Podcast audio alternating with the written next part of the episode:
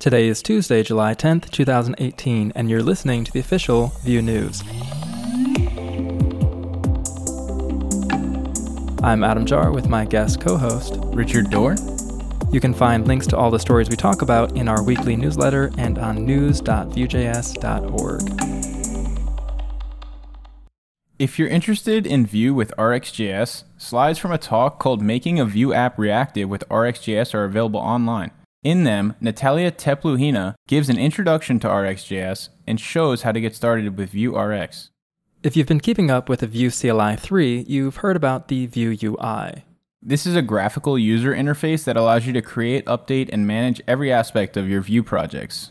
In a new article, Stefan Perika walks through the features of the Vue UI from how to create a project, how to configure and run tasks on that project, how to add plugins, and more. Sounds like a great overview. It is. You should check it out.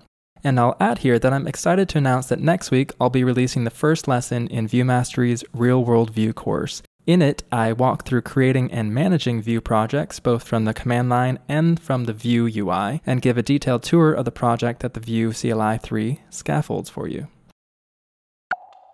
Whether waiting for data to be fetched, a component to load, or a file to download, there will inevitably be times where the user will have to wait while they use your app.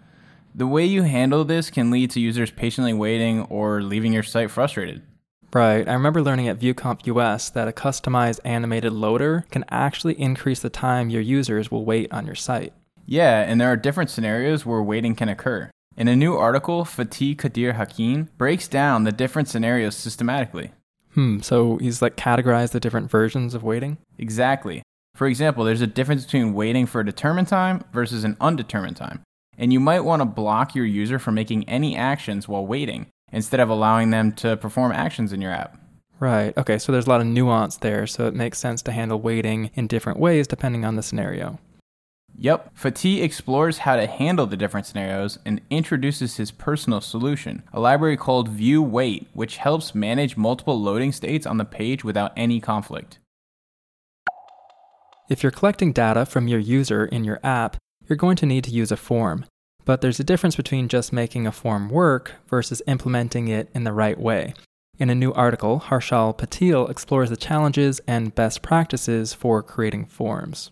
What kind of challenges does he look at? So he approaches building a good form by making it accessible, ensuring it's uniform in its appearance, has consistent validations, and is as usable as possible. The article goes into great detail about each of these topics and provides very practical tips. For example, even if you don't need to use a form element to make a form in Vue, using the form element along with label elements makes your form accessible. It's a relatively common feature in an app to have a list of options, which you can select by using your keyboard. Yeah, there are third party components that do that. Yep, but if you make your own, a new tutorial by Thomas Katowicz shows how to create one from scratch using scope slots. You should check it out. Vue components make your application's code a lot more reusable. And with the use of slots, you can harness the power of making your components more flexible and dry. In a new Medium post, Liam Rothke gives an introduction to using slots in order to make components less bug prone, easier to read, and more flexible to use. If you're new to slots, this is a great start to seeing how and when they can be useful for you. Hey Adam, let's play some Web Dev Jeopardy. Okay, I'm ready. Nuxt. What is a framework for creating universal Vue applications? Correct, GraphQL. What is a query language for APIs and a runtime for fulfilling those queries with your existing data? You got it. Stripe. What is a payment processing software? Wow, you're really good at this. How about Strapi? Strapi. Uh, what is a dress that women wear during the summer? no. It's actually an advanced Node.js API content management framework. But you did really good. So, do I win anything? Yep. You get a free tutorial on how to use all those technologies together, written by Pierre Burgy. Awesome. I'll take it. What do you get when you take a developer with over 15 years of experience and ask them to create a Trello clone in four hours? Hmm. Probably a well planned but not finished Trello clone? Yeah, that's a good guess.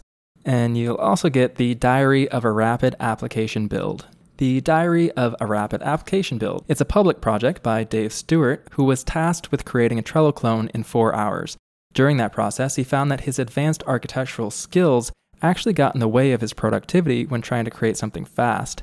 So, this project or diary is intended to investigate and differentiate the processes that work for scale or for speed, and to develop the wisdom to pick the right one at the right time. So, you can have a beautiful site that's a joy to use, but if no one can find it online, is it really successful? Yeah, if no one can find it and no one is using it, then it doesn't matter how great of an app it is. Exactly. That's why we use SEO, search engine optimization, um, and it's so important. If you haven't yet optimized your site so it will show up quickly in search engines, a new article by Jackie Tung covers how to get started with that process. He shows how to use Vue Router in history mode, implementing a custom 404 page, pre rendering your single page application, and more. Vue Test Utils is the official unit testing utility library for Vue, and in a new tutorial, Lachlan Miller walked through how to use it to stub a Vue component. A stub is basically dummy code that replaces code you don't want to run in a given test. Right. Lachlan provides this example. If you want to test component A, which simply renders its child, component B, then you can stub out the behavior of component B.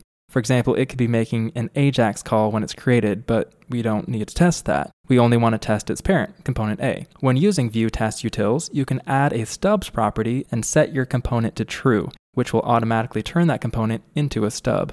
Or you can specify markup for a component you want to stub. You could make it an empty div, for example. Or you can test with the shallow mount method, which automatically stubs any child components by default. Have you ever started developing or were working on a project and wondered if your web app would work for users in other countries? Yeah, so we've covered that on this podcast before. It's called internationalization, the process of planning and implementing products so they can easily be adapted to specific local languages and cultures. Exactly. In a Medium article by Jan Mulian, he goes over an in depth process of adding internationalization using localization in your Vue.js apps. He uses Localize, an online service that offers true continuous localization, as well as Vue i18n, an internationalization plugin for Vue.js to achieve continuous localization. As a bonus, he even shows you how to add an in context editor to your Vue.js app to modify translations on demand.